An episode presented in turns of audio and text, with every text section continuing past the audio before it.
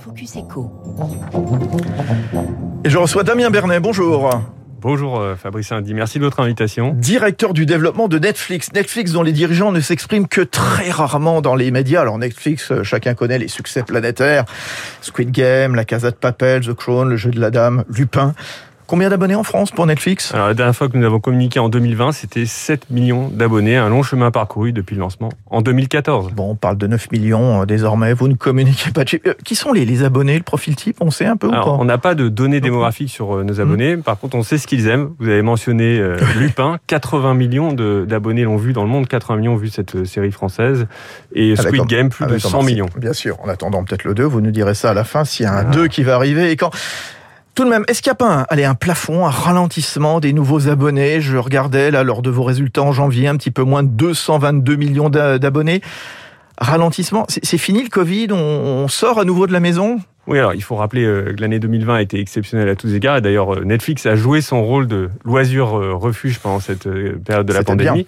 Mais 2021, c'est quand même un chiffre d'affaires en croissance de 19%, 30 millions de dollars. Netflix reste le leader incontesté de la catégorie de la vidéo en ligne. Le consommateur face à, à l'inflation, face à la question du pouvoir d'achat, vous allez augmenter ou pas les, les prix? On est à les- le tarif de base, là, il est à 8,99. Hein. Oui, alors la dernière fois qu'on a augmenté, c'était euh, cet été, à l'été 2021. C'était la première fois que Netflix augmentait ses prix en France depuis le lancement en 2014. Il n'y a pas d'augmentation prévue bientôt, mais 8,99 euros, c'est de loin le meilleur rapport qualité-prix. Vous avez la- le catalogue le plus riche, le plus euh, diversifié, le plus profond du marché. Vous avez mentionné des grandes hits tout à l'heure. Je mentionnerai aussi les documentaires. Vous parlez des docu-séries de sport. Oui, de sport. Formula. One, Drive to Survive, c'est Netflix qui a été le premier à se lancer. Et je vous annonce bientôt le golf et, euh, et le tennis. Le golf et le tennis qui vont arriver sur Netflix en série, en docu-série. ça Absolument, même format. Et, et non, on en a d'autres en préparation aussi. On, on voit la concurrence qui est de plus en plus agressive. On voit YouTube, Disney+, HBO Max, Amazon, bien sûr Amazon Prime. Face à cette concurrence, est-ce que vous investissez davantage? Comment est-ce qu'on démarche les meilleures productions, les meilleurs artistes, Damien Bernet? Oui, oui, on continue à investir euh, toujours davantage. Alors, on démarche les, les productions, elles viennent aussi beaucoup nous voir. hein. Des talents viennent nous voir directement. Oui, ça se passe dans quel sens? C'est vous qui allez voir ou euh, maintenant, compte tenu du succès planétaire de Netflix, les artistes viennent vous voir en disant « Allez, c'est chez moi qui... Oui, alors C'est on est, chez vous on est beaucoup j'ai envie d'aller. sollicité. hein. Quand vous parlez d'artistes, ça peut être des scénaristes, ça peut être des réalisateurs, mais beaucoup, on passe beaucoup, notamment en France, hein, par des producteurs. On a besoin de professionnels, mais euh, nous accueillons toutes les histoires. Ce qui compte, c'est l'authenticité, la profondeur euh, des personnages et des histoires. Et ensuite, c'est notre métier de savoir les faire vivre. » Oui, alors c'est- c'est c'est quoi votre métier exactement? C'est-à-dire comment vous décidez d'investir sur tel programme, quels critères? Et ensuite, à partir d'un scénario, qu'est-ce que vous en faites, vous et, et vos équipes, euh, personnellement, Damien Bernet? Vous étiez sur le tournage de, de Lupin, justement. Ah oui, bah, c'est- écoutez, euh, effectivement, toutes les, euh, toutes les histoires sont possibles, toutes les histoires sont possibles à raconter. C'est le, le rôle de nos équipes créatives et c'est ça qu'elles font. Euh, et il n'y a pas de budget particulier. Alors, je rebondis sur, euh, sur Lupin. Moi, j'étais vrai sur le tournage dernièrement. C'est quand même incroyable. Vous avez euh, Omar Sy, star internationale française, un producteur français, Gaumont, Paris, la place Vendôme, et, et tout ça qui voyage à travers le monde, qui fait connaître le savoir-faire audiovisuel français. C'est ce qu'on appelle l'âge d'or de la création française. L'âge d'or de la création française, de la production de contenu. C'est intéressant parce que on a l'impression que la production audiovisuelle, c'est le nouvel Eldorado avec des contenus qui sont rois.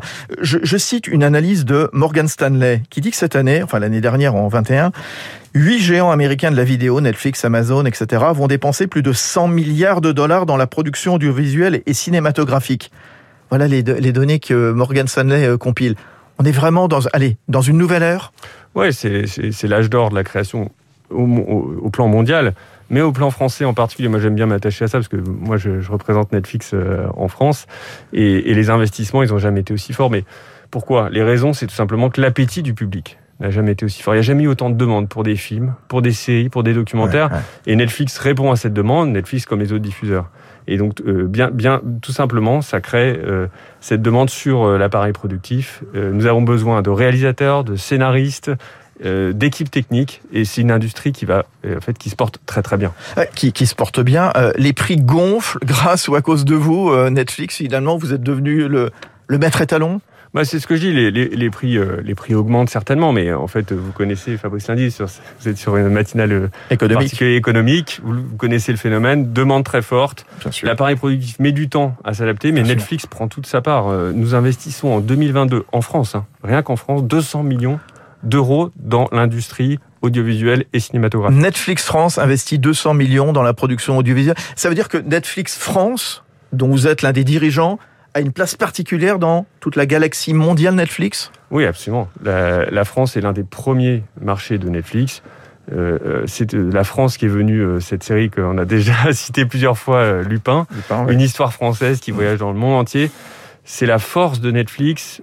Aujourd'hui, ce qui me rend aussi serein, Netflix, c'est le seul qui aujourd'hui sait faire voyager dans le monde entier des histoires locales qu'elle soit en français, on en a parlé, en espagnol, Casa des Papel, ou en coréen, en coréen Squid avec Squid Game. La force de Netflix, de cette plateforme, c'est pas pour rien aussi que TF1, M6 se, se marient. On voit aussi des concentrations à venir dans les, on voit des fonds comme KKR, Oaktree qui mettent la main sur des sociétés de production. Et puis, depuis le début de l'année en France, il y a cette nouvelle chronologie des médias. Alors, la chronologie des médias, c'est celle qui, elle détermine euh, finalement euh, la diffusion des films après leur exploitation dans les salles de cinéma. En VOD, c'est 4 mois. Canal+, c'est 6 mois. Les chaînes gratuites, TF1, etc., c'est 22 mois. Et vous, la nouveauté, Netflix, 15 mois au lieu de 36 mois précédemment. C'est vous qui avez signé cette convention. Oui, moi, je, on entend souvent des, des abonnés qui disent mais il n'y a pas de film français sur, mmh. sur, récent sur Netflix. Mais en réalité, c'était une contrainte juridique et mmh. jusqu'à présent, c'était 3 ans. Il fallait mmh. attendre 3 ans pour un film français. Maintenant, c'est 15 mois. Donc oui, bien évidemment, c'est une bonne nouvelle. Et je dirais, c'est d'autant plus une bonne nouvelle que nous avons accompagné cette décision d'une décision d'investissement. Nous allons financer plus de 10 grands films de cinéma français chaque année que nous proposerons à nos abonnés. C'est aussi une bonne nouvelle parce que nous arrivons au bout d'un cycle de deux ans de négociations et de discussions avec le, le gouvernement français et nous avons signé une convention avec le régulateur. Alors, les prochaines sorties maintenant, Squid Game, le numéro 2, c'est quand? Alors, Squid Game est en préparation. Ouais. Lupin est en tournage, vous, ouais. vous en avez ouais. parlé. Qu'est-ce qu'il y a d'autre encore? Nous, on attend, on est très excités par la prochaine série de Fanny Herrero qui sort le mois prochain, en mars. C'est la série drôle. Fanny Herrero, c'est la créatrice, vous savez, peut-être de euh, 10%. 10%, euh, 10% c'est du stand-up. Voilà. Euh, voilà. Euh, donc, l'incendie de Notre-Dame aussi? Oui, absolument. L'incendie de Notre-Dame. Nous avons Johnny par Johnny. Nous avons 25 projets français. Et vous le savez peut-être pas, Fabrice l'a dit. 25 projets français en 2019. Je vous les citerai pas tous. Mais on a aussi un film Balle perdue 2, le deuxième volet de Guillaume Pierret. C'était son premier film, un film qui a été vu par 38 millions d'abonnés dans le monde. Super, ça donne envie. Merci beaucoup d'être venu sur Radio Classique ce matin. Damien Bernet, directeur du développement de Netflix France. Le Netflix France qui s'investit 200 millions dans la production audiovisuelle cinématographique. Merci. Il est 6h54. Dans un instant, 3 minutes pour la planète avec Baptiste Gabory. L'exposition des femmes enceintes aux perturbateurs endocriniens. Une étude.